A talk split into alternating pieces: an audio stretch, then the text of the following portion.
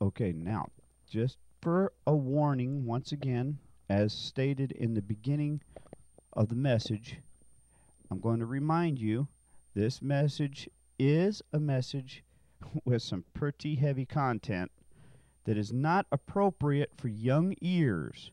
So, if you do have young ones about, once again, this is a reminder to be listening either to this message in private or get the young ones out of sound range, please. And now we are going to continue with our scripture readings on David and his multiple wives. And then we'll close out with David and see what the Bible had to say about him.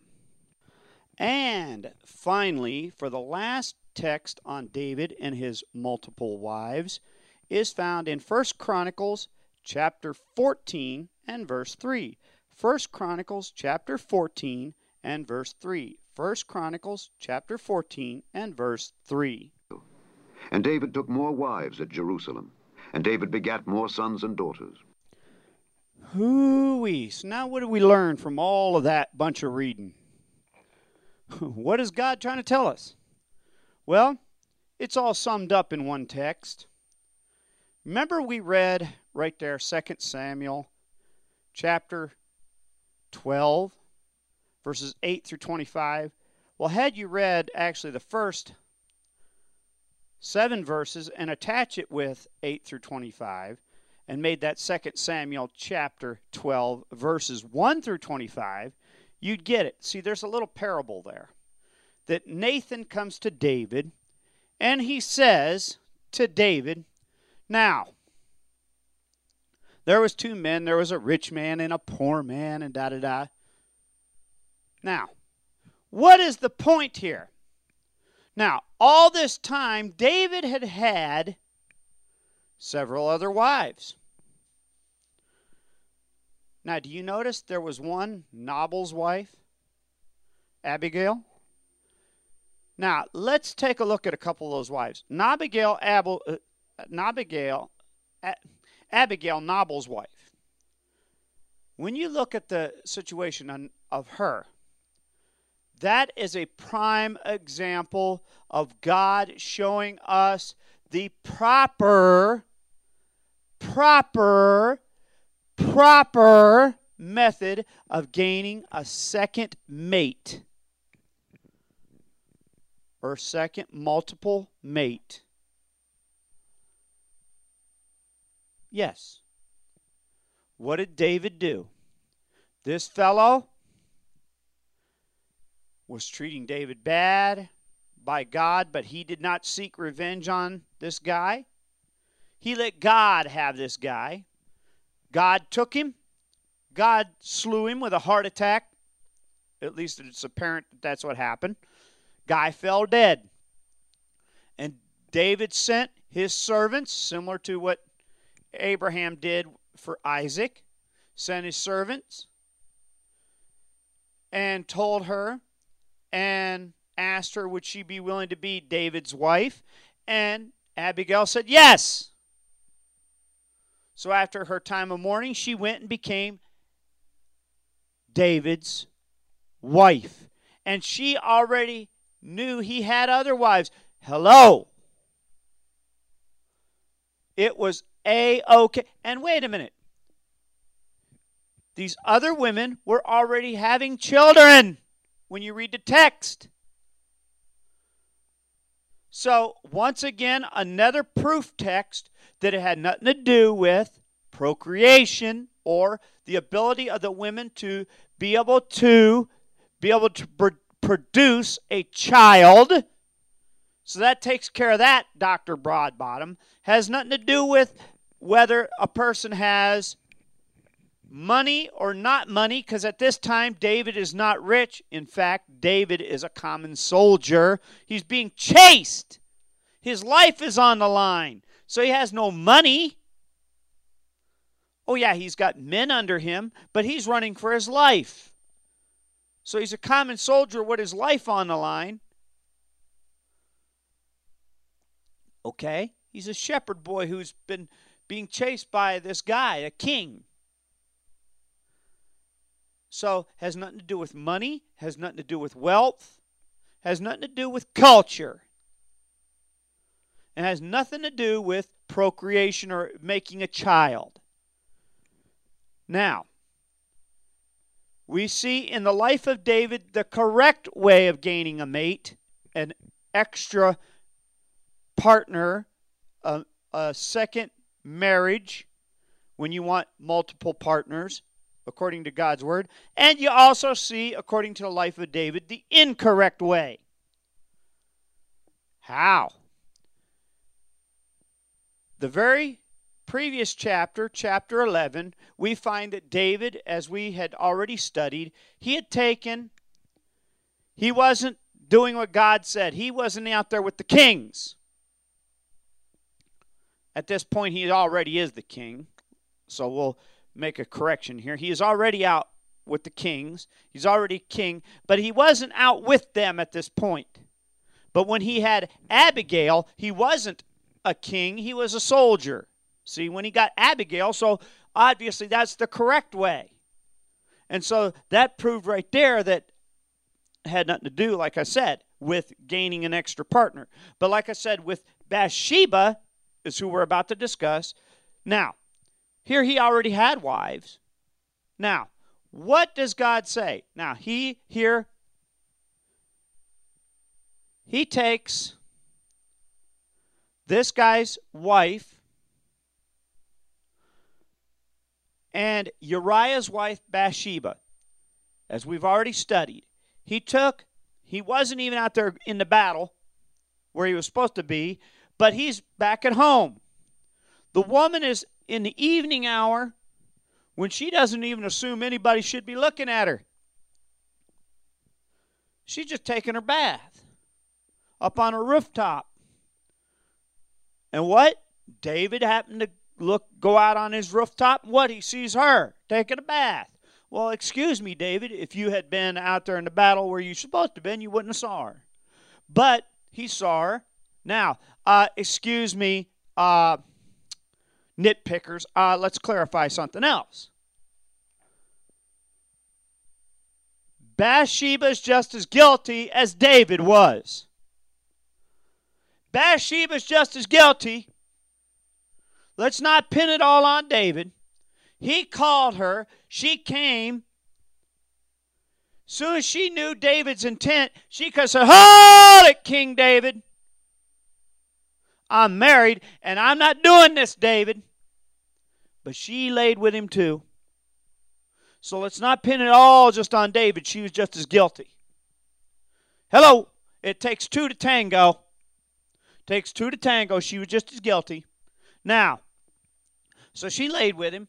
Then, when she got pregnant, now all of a sudden she finds out she's pregnant, and she got to know what to do about it. So David is the one trying to figure out how to get her out of this mess, and he tries all this other stuff, ends up coming up with a plot to kill Uriah. Well, when he kills him through a sneaky little plan, because he couldn't get Uriah to do this other little plot that he was hoping to make it look like it was Uriah's child instead. So he kills him off in battle. And then what does he do? He gets Bathsheba as his wife. That's proof text of what God was telling David is the wrong way to get a multiple partner. How do I know that? Now we hit chapter 12 of 2 Samuel. He sends Nathan the prophet. He gives this little parable of the rich man and the poor man and about the poor man's lamb. And then he comes to David and says, "Thou art the man." Meaning, David, you're the one who took the lamb, the poor little guy's lamb, meaning this guy's wife. And then he breaks it down for David and says, look, if you wanted extra wives, meaning such and such, that's the such and such. Had you wanted extra wives, look, you wanted extra riches, I would have given it to you. You wanted extra wives, I would have given it to you, whatever.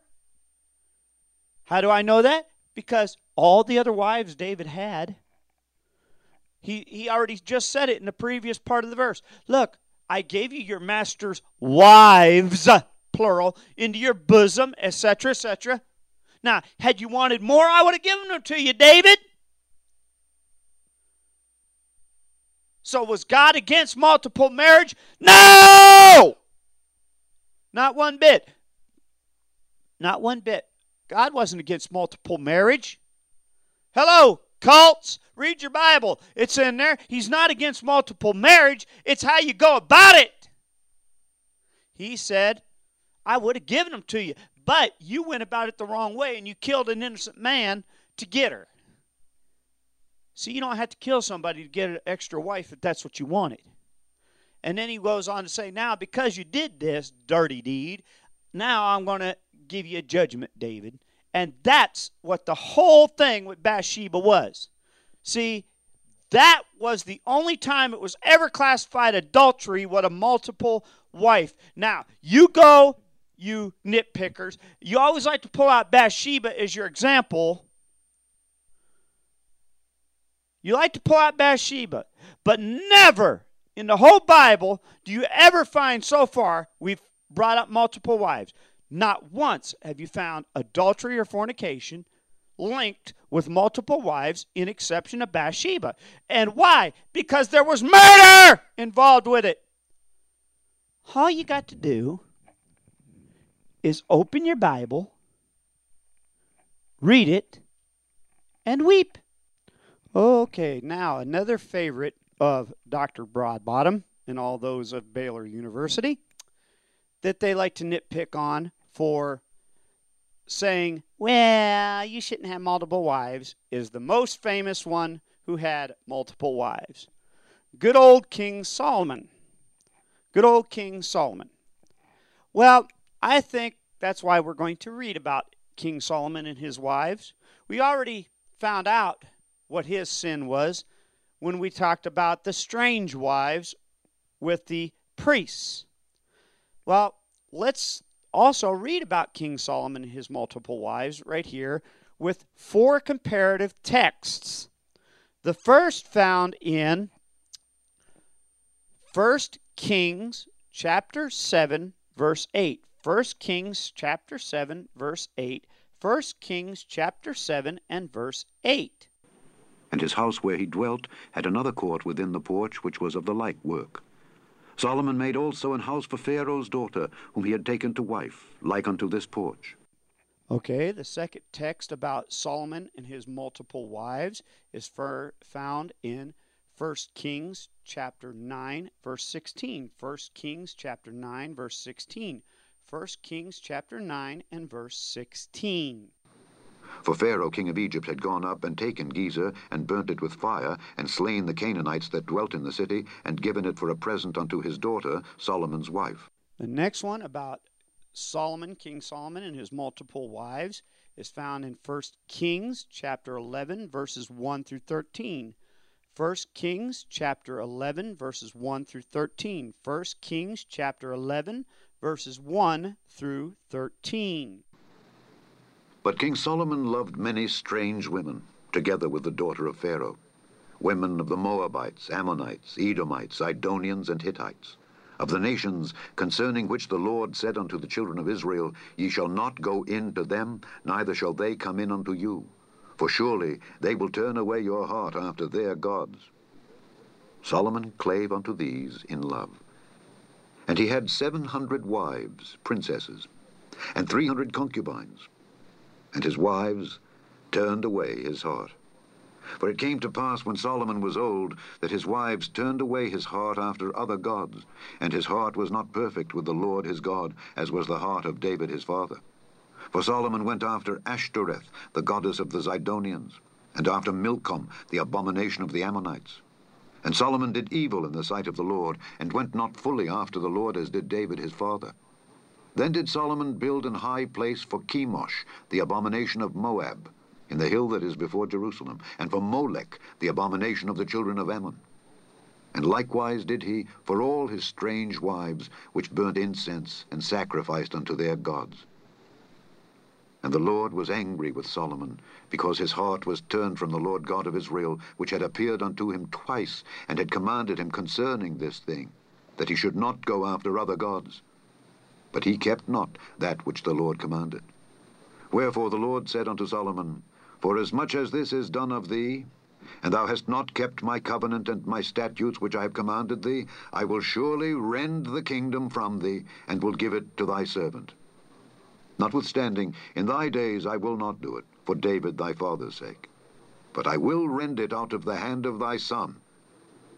Howbeit, I will not rend away all the kingdom, but will give one tribe to thy son for David my servant's sake, and for Jerusalem's sake, which I have chosen.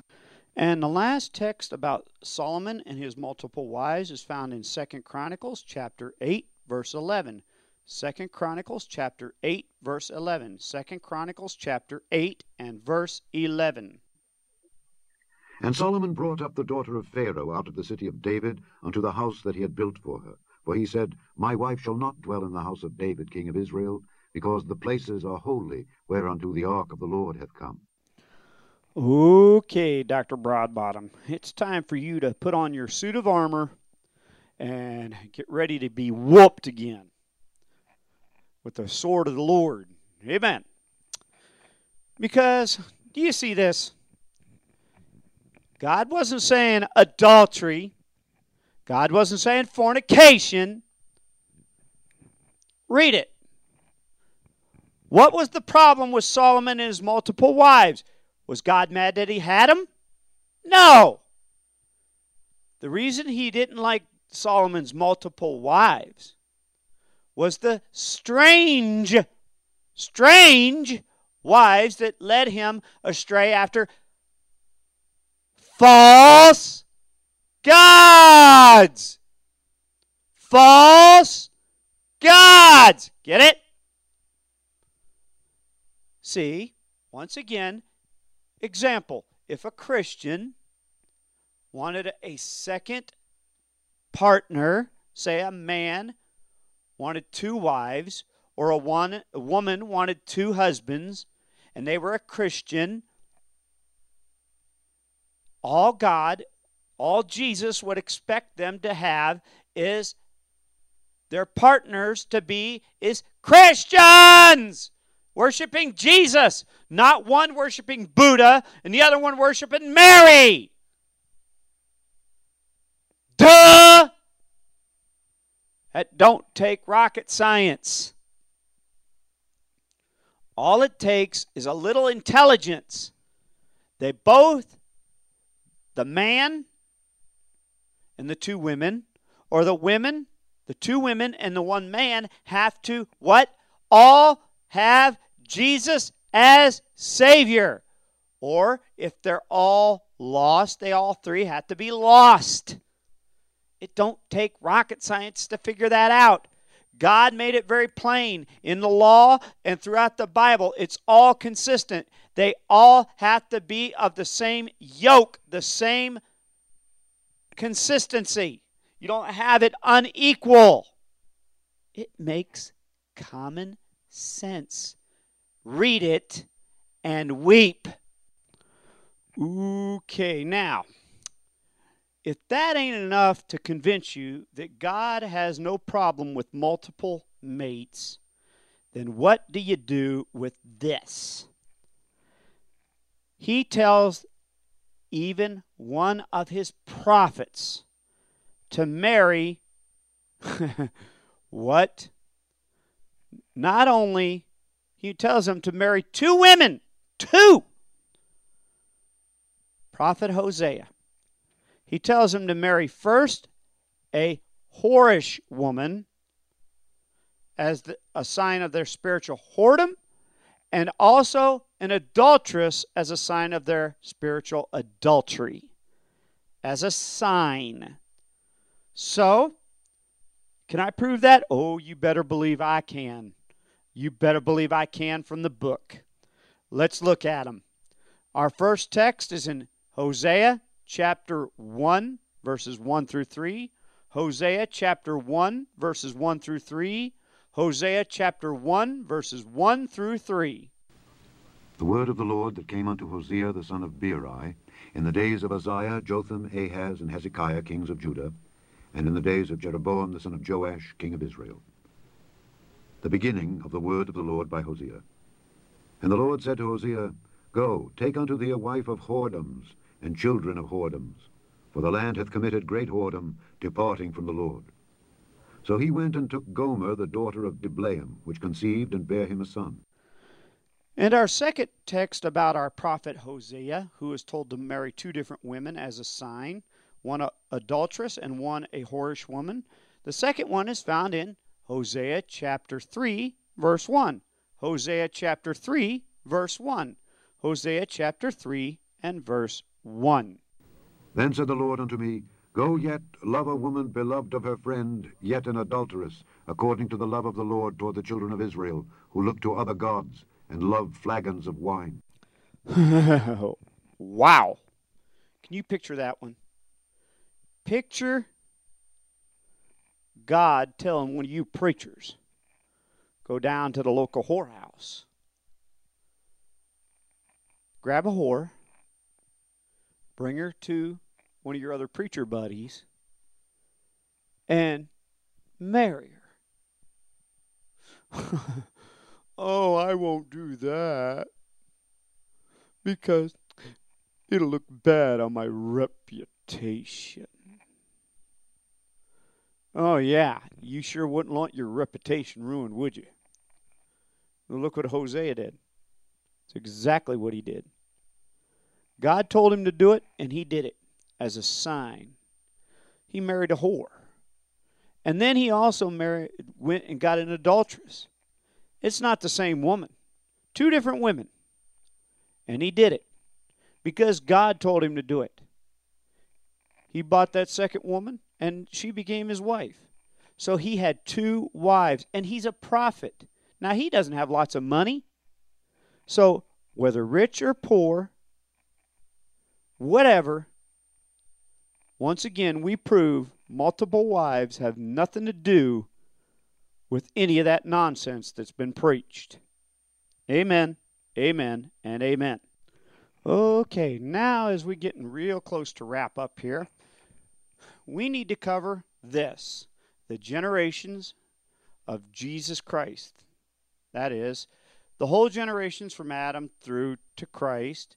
And, of course, that's going to end up covering Joseph and Mary, the Virgin Mary. Now, so, of course, because he was her husband, she was his wife. And that's going to be, obviously, one husband, one wife. And I know the nitpickers are going to say, well, hold on before you start nitpicking. We got some things to talk about here in this, too. So first, let's look at these three comparative verses about the generations of Jesus Christ. The first is found in Matthew chapter 1, verses 1 through 25. Matthew chapter 1, verses 1 through 25. Matthew chapter 1, verses 1 through 25. The book of the generation of Jesus Christ, the son of David, the son of Abraham. Abraham begat Isaac, and Isaac begat Jacob, and Jacob begat Judas and his brethren. And Judas begat Phares and Zerah of Thamar, and Phares begat Esrom, and Esrom begat Aram, and Aram begat Amminadab, and Amminadab begat Naasson, and Naasson begat Salmon. And Salmon begat Boaz of Rechab, and Boaz begat Obed of Ruth, and Obed begat Jesse. And Jesse begat David the king. And David the king begat Solomon of her that had been the wife of Urias. And Solomon begat Reboam, and Reboam begat Abiah, and Abiah begat Asa, and Asa begat Josaphat, and Josaphat begat Joram, and Joram begat Ozias. And Ozias begat Joatham, and Joatham begat Achaz, and Achaz begat Azekias. And Azekias begat Manasses, and Manasses begat Amon, and Amon begat Josias, and Josias begat Jeconias and his brethren, about the time they were carried away to Babylon.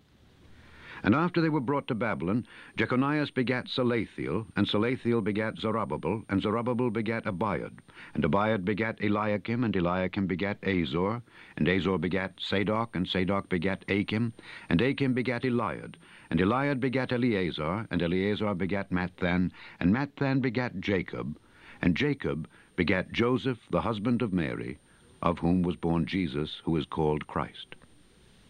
So all the generations from Abraham to David are 14 generations, and from David until the carrying away into Babylon are 14 generations, and from the carrying away into Babylon unto Christ are 14 generations.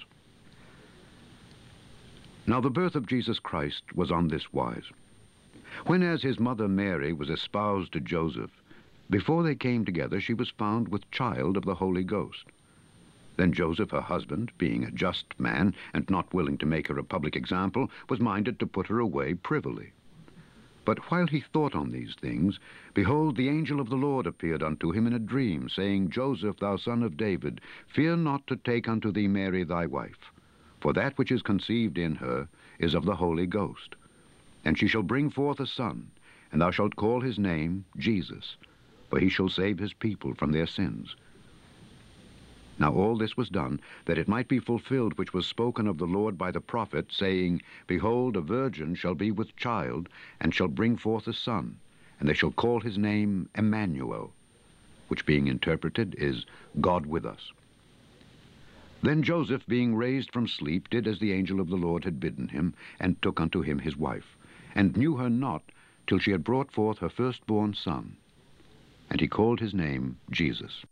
The second scripture found about the generations of Jesus Christ is found in Luke chapter 1, verses 26 through 56.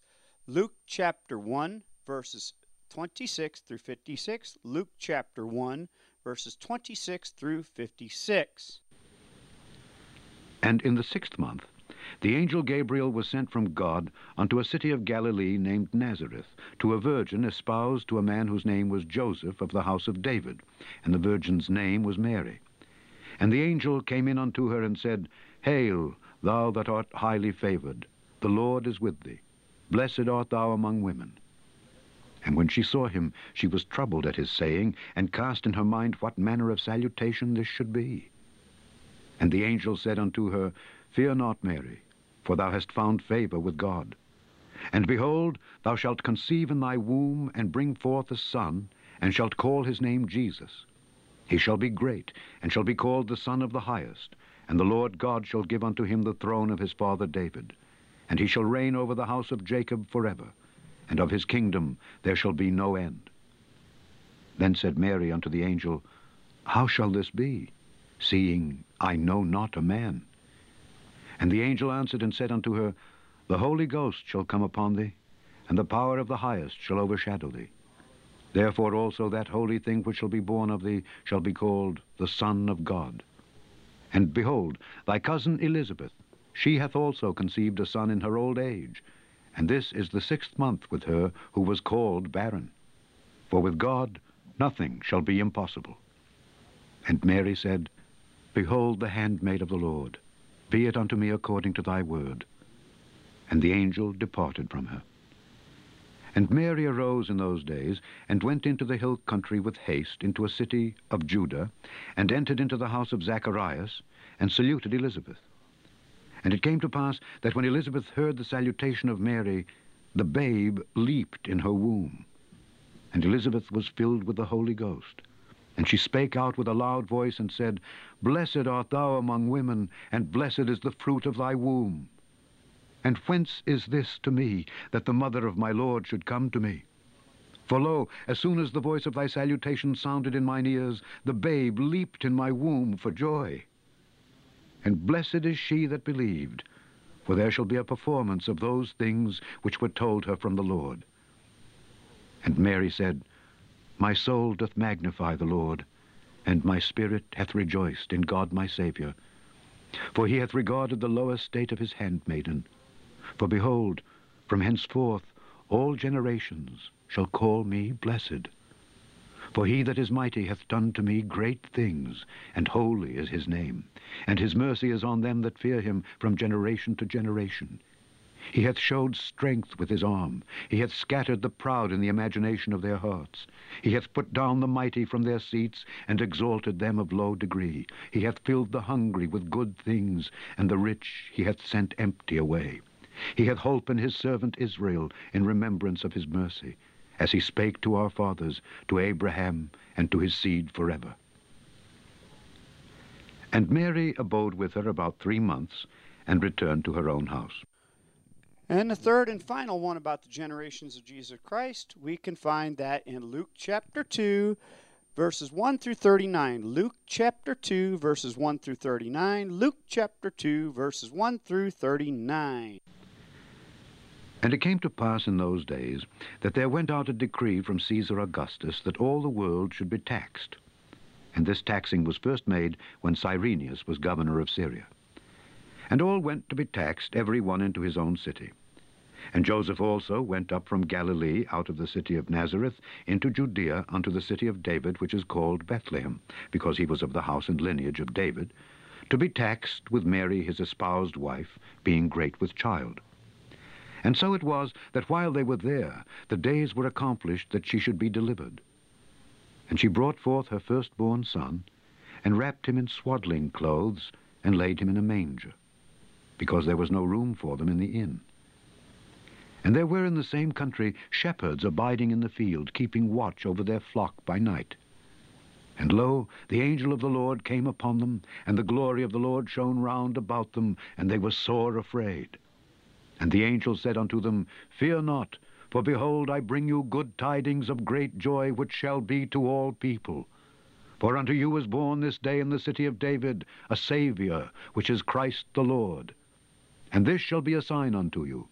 Ye shall find the babe wrapped in swaddling clothes, lying in a manger. And suddenly there was with the angel a multitude of the heavenly host, praising God and saying, Glory to God in the highest, and on earth peace, goodwill toward men. And it came to pass, as the angels were gone away from them into heaven, the shepherds said one to another, Let us now go even unto Bethlehem, and see this thing which is come to pass, which the Lord hath made known unto us. And they came with haste, and found Mary and Joseph, and the babe lying in a manger. And when they had seen it, they made known abroad the saying which was told them concerning this child. And all they that heard it wondered at those things which were told them by the shepherds. But Mary kept all these things, and pondered them in her heart. And the shepherds returned, glorifying and praising God for all the things that they had heard and seen, as it was told unto them. And when 8 days were accomplished for the circumcising of the child, his name was called Jesus, which was so named of the angel before he was conceived in the womb. And when the days of her purification according to the law of Moses were accomplished, they brought him to Jerusalem to present him to the Lord. As it is written in the law of the Lord, every male that openeth the womb shall be called holy to the Lord. And to offer a sacrifice, according to that which is said in the law of the Lord, a pair of turtle doves or 2 young pigeons. And behold, there was a man in Jerusalem whose name was Simeon.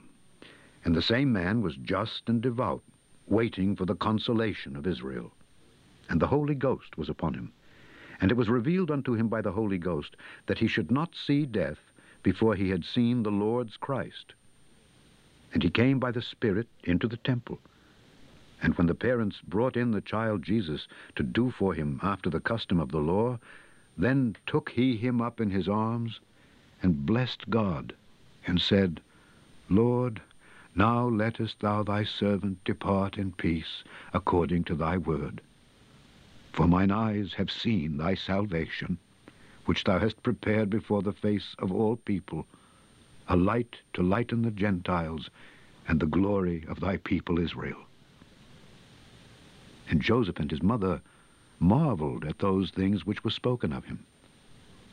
And Simeon blessed them, and said unto Mary his mother, Behold, this child is set for the fall and rising again of many in Israel, and for a sign which shall be spoken against.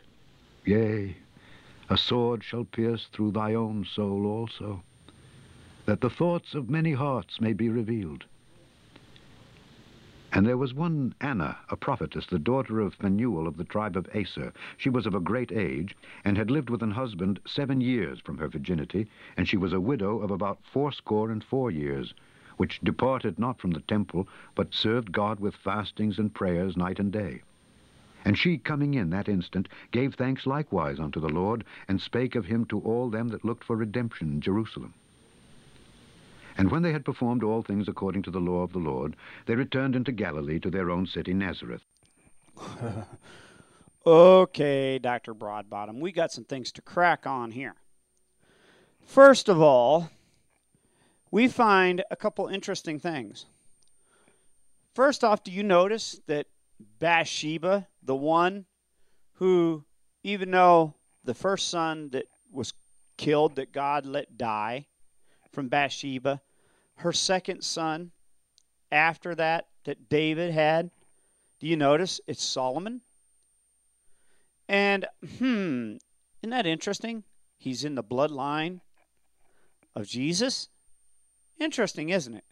Also, Tamar was also in that bloodline in the generations of Jesus. Very interesting, isn't it? See, multiple marriage, if it was so bad and evil, why is it the people that had multiple marriages cropped up in there? Would you explain that to me? Also in the heroes of faith in Hebrews chapter 11, why are those people in there too? About Gideon, Samson. You want to explain that to me, Mr. Dr. Broadbottom? You probably couldn't figure it out if you wanted to. Okay, now, I'll tell you why, because it had nothing to do with the wives. It had to do with their faith. I'll tell you why. Now, notice something also interesting here. Joseph is espoused to Mary, the Virgin Mary.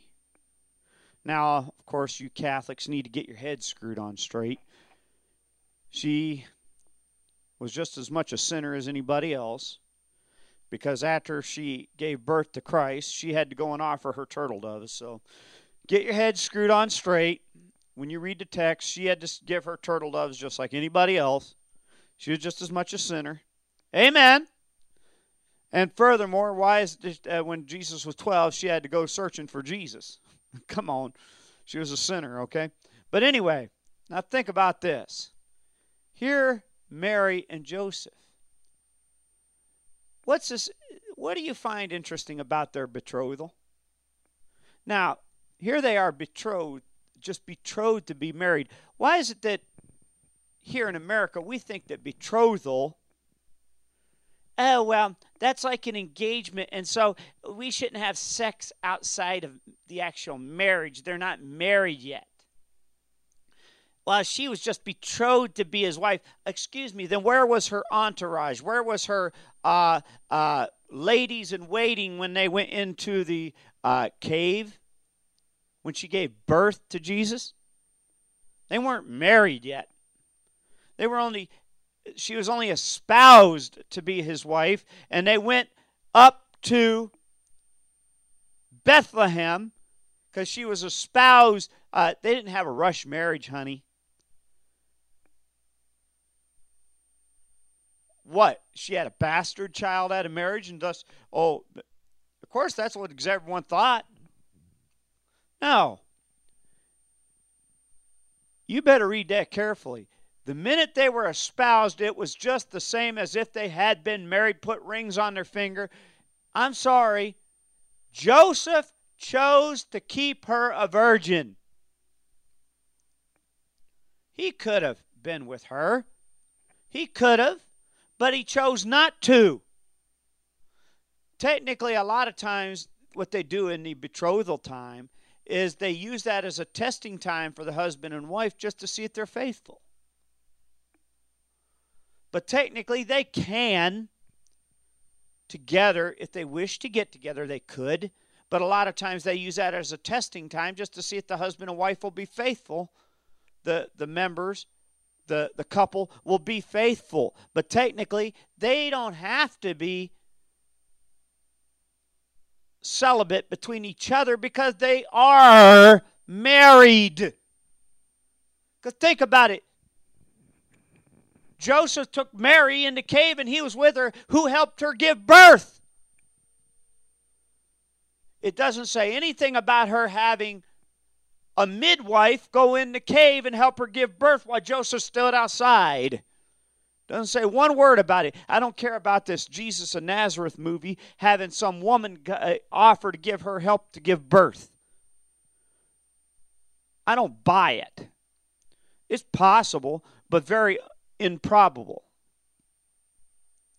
Most likely he had to take care of his wife himself, which meant he had to give, because it's awful funny that he couldn't even find any room in any inn in that whole town. So what's the odds that he found a midwife to help him out? Slim to zero. That meant he had to take care of his wife himself.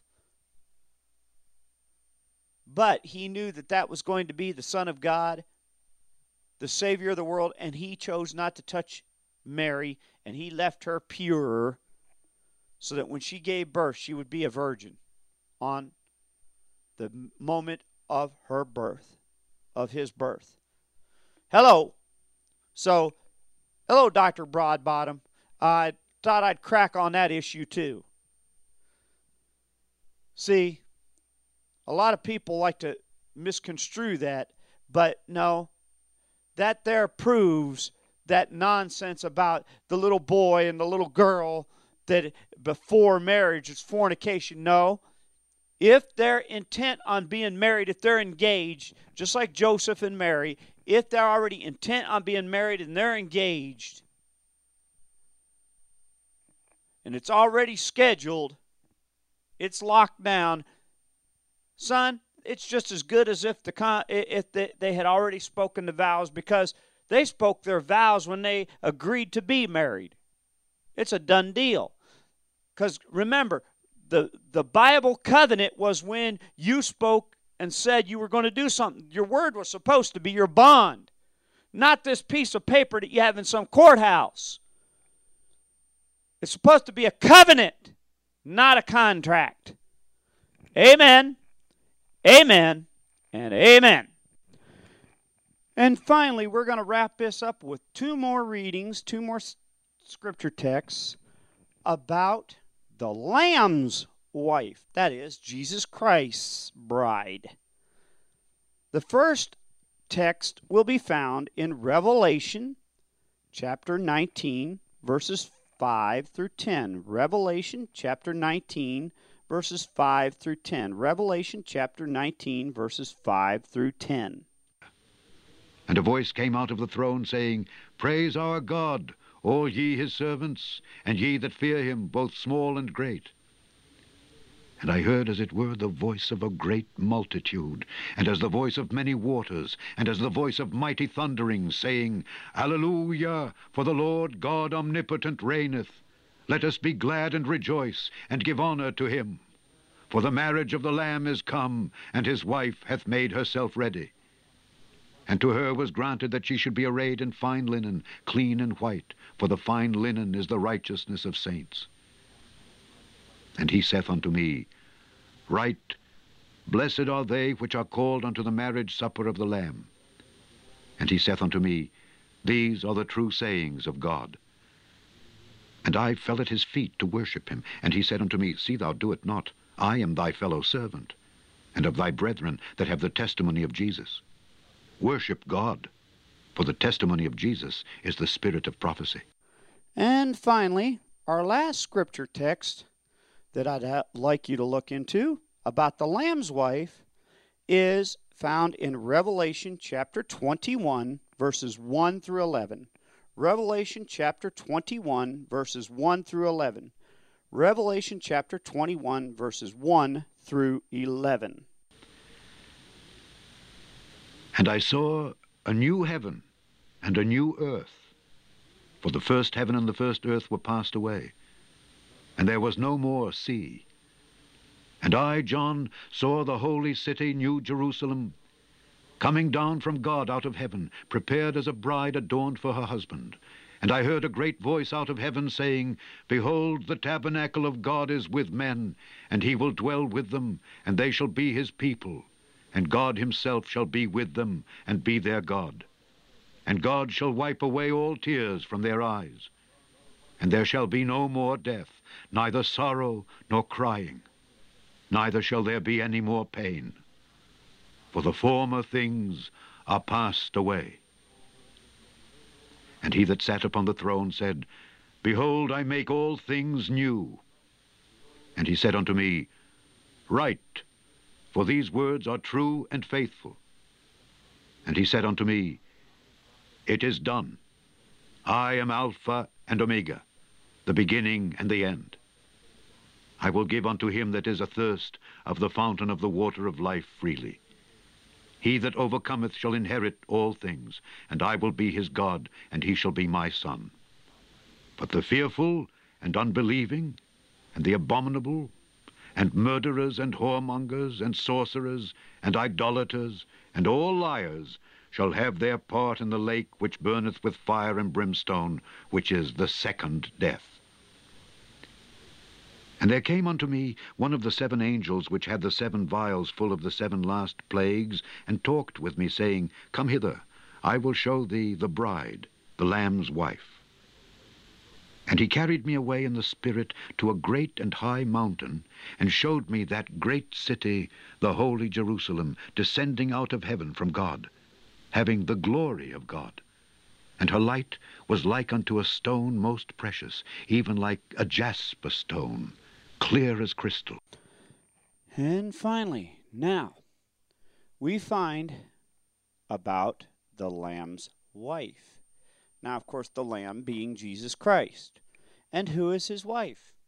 Now, a lot of people say that's the bride of Christ, the church. Well, in all honesty, that's the New Jerusalem when you read the text now, isn't it? That's the church. That's the New Jerusalem. But what is the New Jerusalem? The New Jerusalem is technically all believers. The New Jerusalem is figuratively, us. Every person who makes up that New Jerusalem. See, the pearly city is us, who will dwell in it. So, yes, although one person well said that, it's us. Well, technically, really, it's the city. It's the city who is the bride of Christ, but it's us who dwell in it. So technically, yes, it is us, figuratively. Figuratively as a symbol, but it's literally the whole city. It's all of us that have been blood-bought, born again. So technically, really, the answer is it's the New Jerusalem that is Christ's bride is the real answer. It is not the individual Christian. It's not even the church, the blood-bought church. It is the New Jerusalem is the answer according to Revelation. But symbolically, it is the church. So the answer, according to Scripture, it is the New Jerusalem. And whether you like that Dr. Broadbottom, you got to live with it. That's the way it is. Amen, amen, amen. All right, now for a little recap on everything we've been through. I mean, it's been a long time now. It's time to wrap up and has some closing comments here. It's time for a cap up and close this message. It's been a lot of message here. As you know, we started with an introduction that was one disc. Then we basically let God, have his say, even though I had comments, but basically I let God do his own talking from his word. Yeah, like a baseball commentator, or a football commentator, I just only told you what the action was. I repeated what God had to say, but basically it was God's word that did all the talking. Okay? Now, we're going to do a recap. First of all, the history. Well, as you know, the history says way back. Well, what? It was pretty obvious. way back in history, what? We took, and there was a lot of history there that we discussed in Disc 1. But in short, you had people who took, through the years, they took marriage. They obviously took God's word.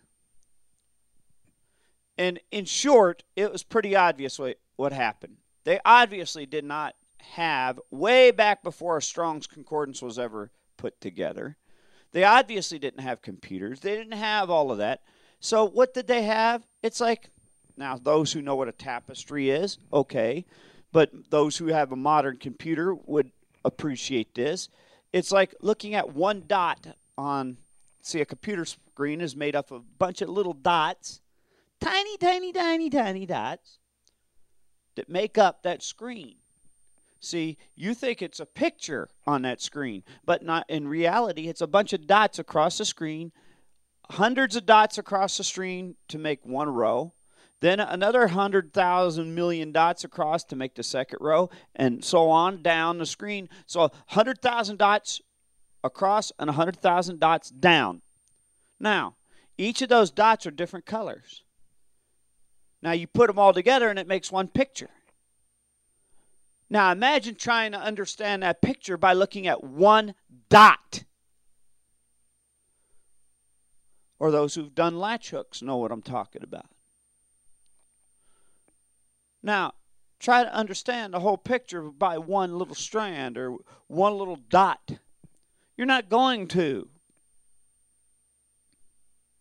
It's not going to happen. Well, that's the history of what happened here with marriage. And well, we're going to see the same thing with sex.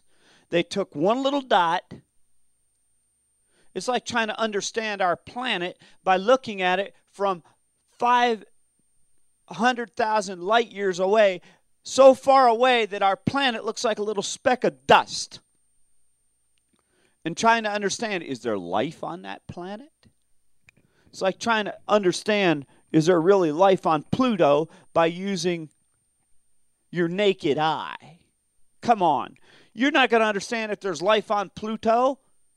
The only way to understand if there's life on Pluto is to get a rocket, go up there, and land, put a lander on Pluto, and actually get a go up with your own rocket, go up there and land on it. It's like going to the moon. The only way to know if there's life on the moon is to go up with a rocket, with a landing craft, a LEM, land on the moon, and look. I mean, there are some religions that actually teach and have taught that there's life and men that live on the moon. We have found that that's not true. They even said the moon is made out of green cheese. We found out that's not true. Now, the fact is, until you've been there, you're not going to know. Well, history has taught that marriage and sex, and for the sake of this part, we're talking about the marriage aspect. We have found that history has taught what they have taught in history is off the mark. Why? And it's obvious. Because they were looking at that one little dot. And they were off. That's what the history part has found. Why? Because they were looking at one dot and thus they didn't have the whole picture in its focus. That is what's wrong about the history. They had it completely out of focus. And so that's where history has been off. So the history, they had their history completely out of whack because they were looking at one little dot and not the complete picture. And then after talking about the history, we spoke about the attitudes, present attitudes, which, of course, came about because of that history. And, of course, we had spoken in the history about the Victorian and the Puritan ethics. And, of course, those attitudes came from those eras. And, of course, how did we get those attitudes? It came because of culture. Now, how did we get that culture? Sorry, Christians, it came because of you. It came because, obviously, you didn't interpret the Bible right. You were looking, like I said, at that one little dot. You were looking at that one teeny itty witty dot because you didn't have all of the Bible. Even way back at the beginning, obviously, you only had part of the Bible as it was being written. And thus, you weren't able to interpret what God was saying. And even what little bit you did have, you weren't listening to what God was saying. God was making it pretty plain, but you wanted to hear what you only wanted to hear. You were like the teenage kid. Before Mama got done saying, don't drive the car too fast, before she got the last two words out, too fast, you were interrupting Mama because you were so busy worried about her thinking that she didn't want you to drive the car at all. Had you shut your big fat mouth and listened close enough, you would have understood that she wanted you to drive, and it was okay to drive the car, but just be careful and not drive too fast. Two sentences, very much similar. Only one was, don't drive the car too fast, be careful. And the other sentence meaning, don't drive at all. Don't pick up the keys. Don't even step in the car. Two big different meanings, just two added words. Well, see, by listening carefully, we would have understood God better. Well, by the same token, how far into the Bible did we get before God made it plain that there was no problem with multiple wives, for example? Not very far. The law, the Torah, when it was handed down on a table of stone, and Moses was around, that wasn't very far at all. And Moses himself, as we found very clearly, gave us two laws that very clearly said that having multiple mates was okay. And then clearly, in one of them, very clearly, he said, if you have two wives and one is beloved and one is hated, it couldn't have been any clearer than that. But what? We weren't listening. We weren't listening. Why? Because we heard only what we wanted to hear, not what God was really saying. Oh, well, adultery was sin, Dr. Broadbottom. Oh, adultery is sex outside of marriage, and fornication is the little teenage boy and the little teenage girl who are unmarried. I'm glad we took this study. We found out different, didn't we? So we looked at the history. We looked at the present attitudes. And we found out that the attitudes came about because of what we thought God meant. And those attitudes we pushed upon society. And as we pushed them upon society, yes, it was us. It was us. Yes, it was early Christians. And our attitudes, ew, sex is so evil, and ew, icky. Unless it's procreative, unless it's going to produce a child, you shouldn't have sex. It's sinful. Hello, Christians. It was you. Admit it. And thus, by pushing that, we were the ones who created the laws. And then it was us who got into the bedrooms of America and every other country. Blame yourselves. Amen, amen, amen. And then, of course, after speaking about love and marriage, obviously, and how that you can't have one without the other, obviously, then we spoke about, also speaking of how that with our present attitudes as well, it being unclean, like with the women and their sanitary napkins, etc. Those kind of attitudes that we passed on from generation to generation. Then we spoke of marriage styles and the different styles. On disc 1, we talked about, for example, your monogamous marriages, your triad marriages, your group marriages. We talked about those different types. And we talked about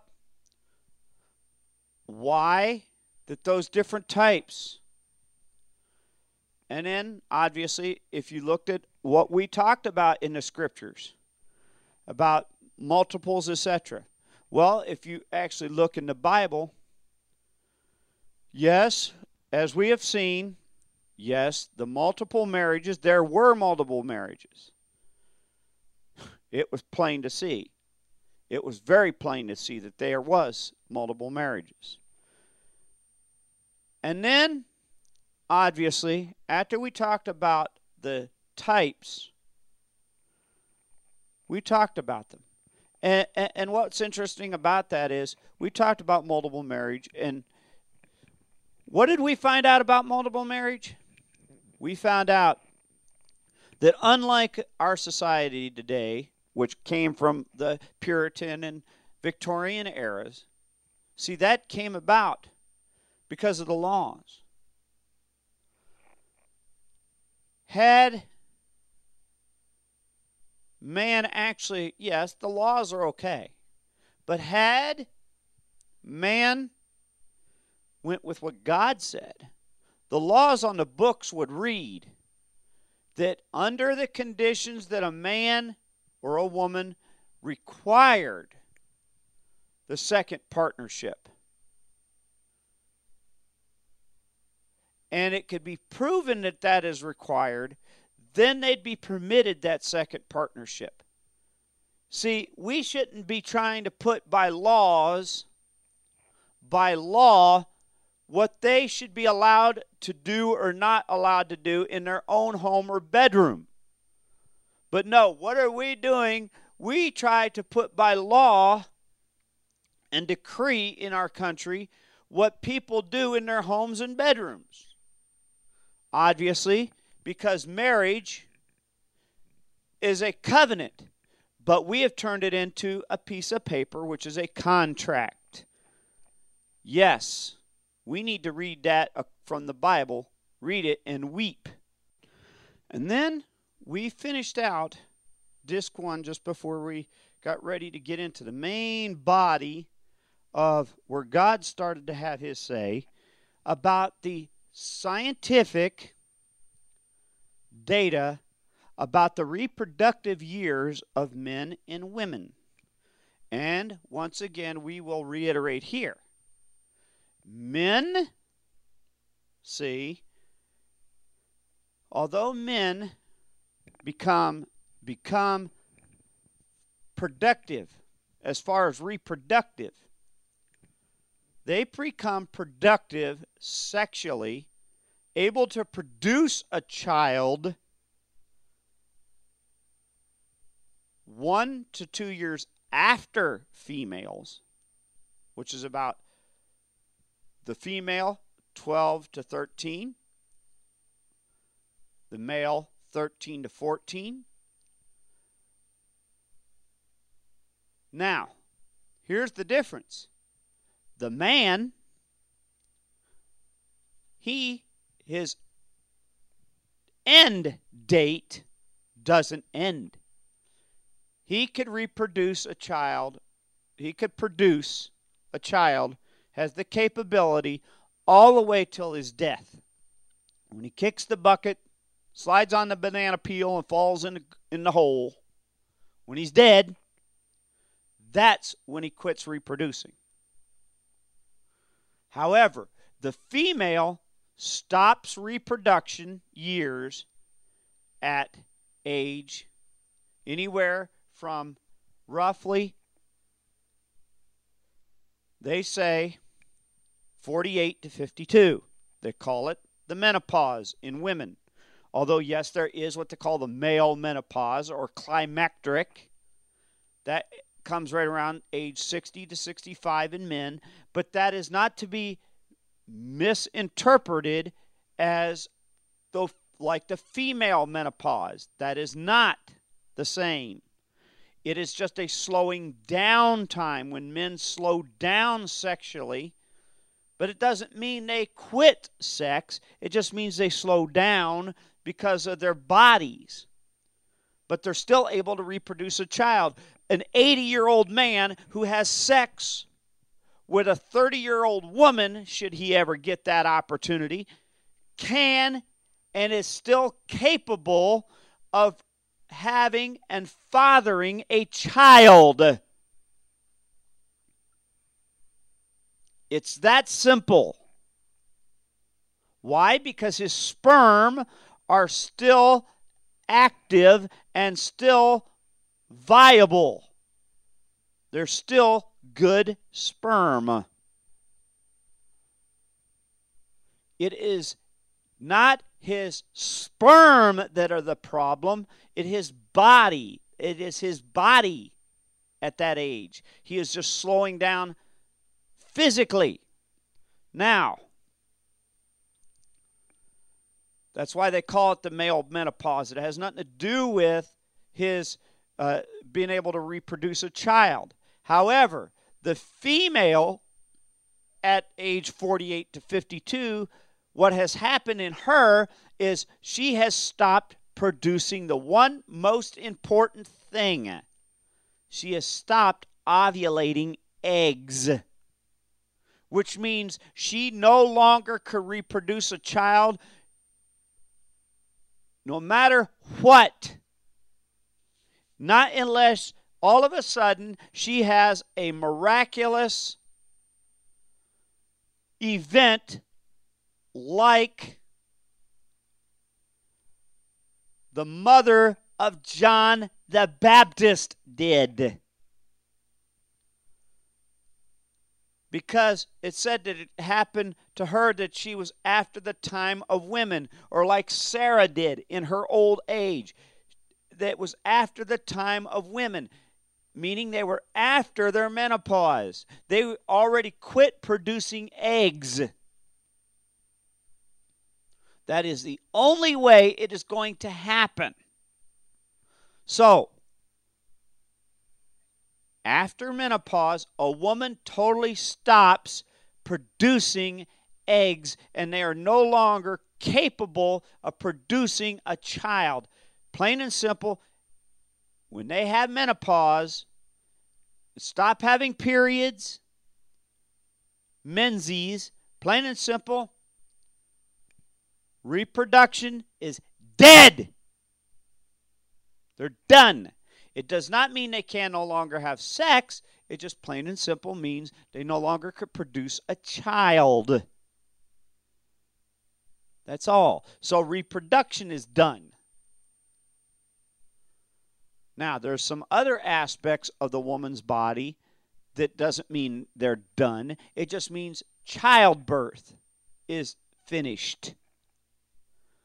That is what's finished. Reproduction is complete at age 48 to 52. That's why it's called the menopause.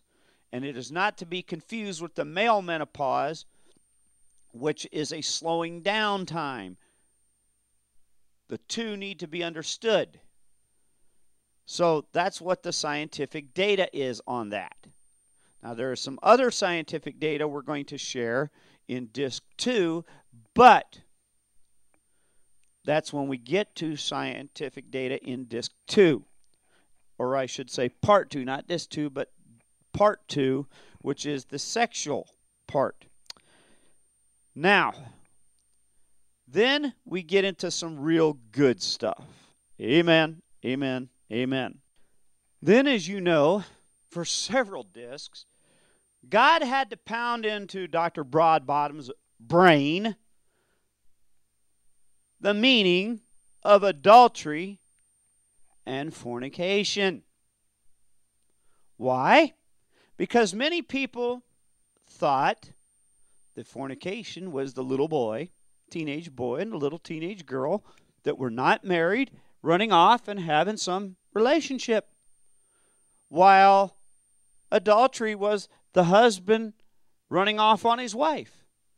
But we actually found out that no, adultery is the man running off on his wife in the spiritual sense. It could be the person running off on God. That's the description. While fornication is the man running off on God. Basically going for a false god. Going for a false god is adultery spiritually. And going off on God to a false god is spiritual fornication.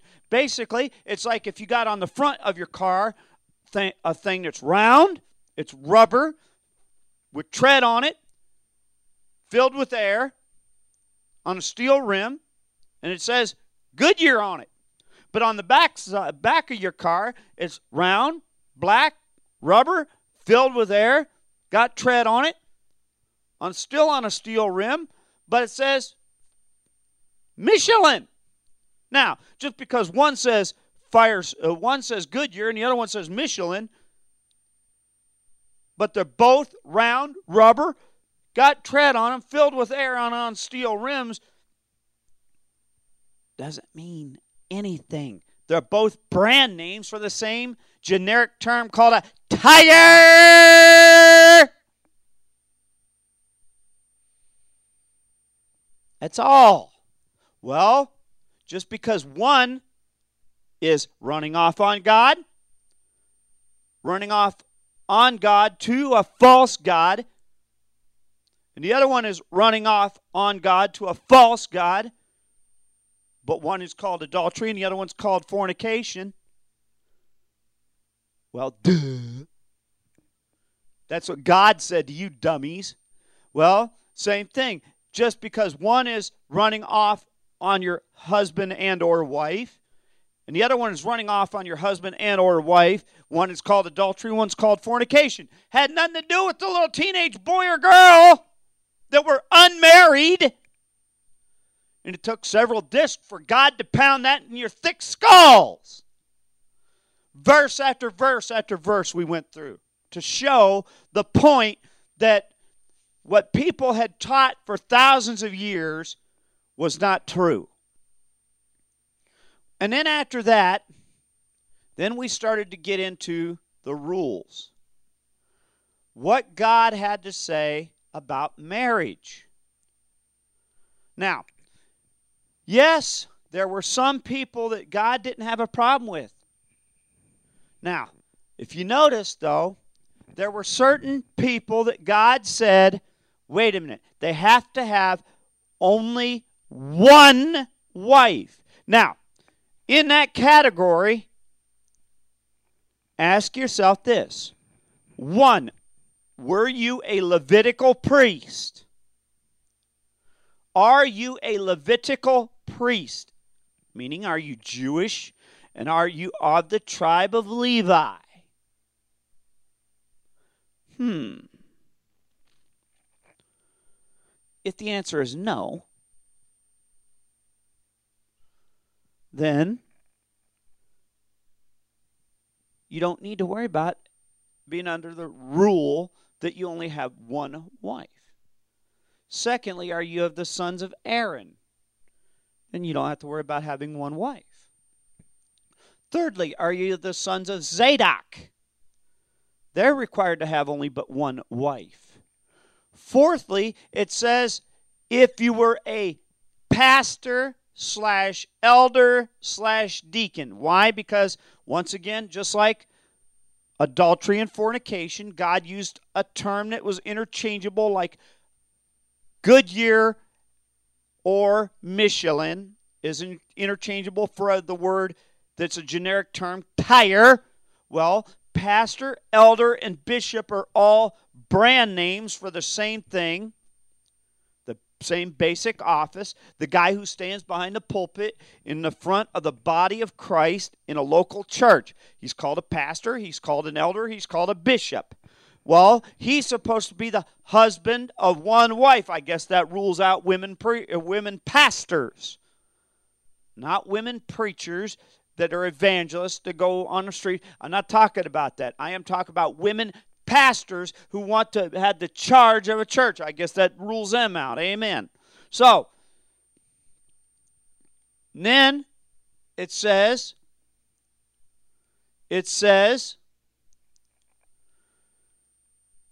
and deacons. Now, If you were one of those groups, you could not have, and then obviously I covered in that section about when I was talking about the pastor, I made a distinction, obviously, if you were a missionary pastor. For example, like if you were in India and you pastored a church in India and you were a missionary from the United States going to India and you pastored a church in India.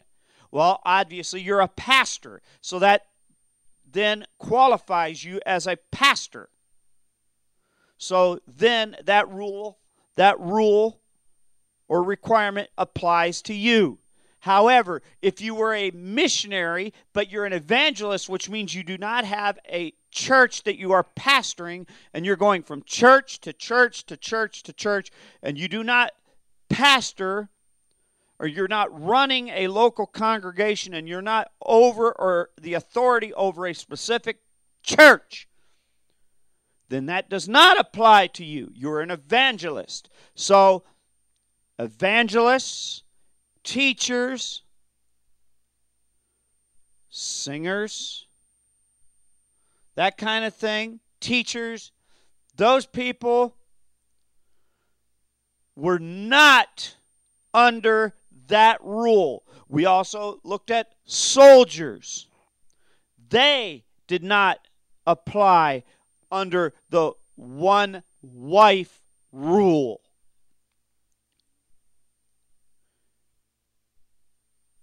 We saw that over and over it talked about it. We found that also it talked about very clearly divorce. If a person had gotten divorced, why hold a sword over somebody's head because somebody got divorced? Especially if they weren't guilty in such a case. But we want to because, oh, well, it's sinful. Oh, shut up. Amen. Amen. Amen.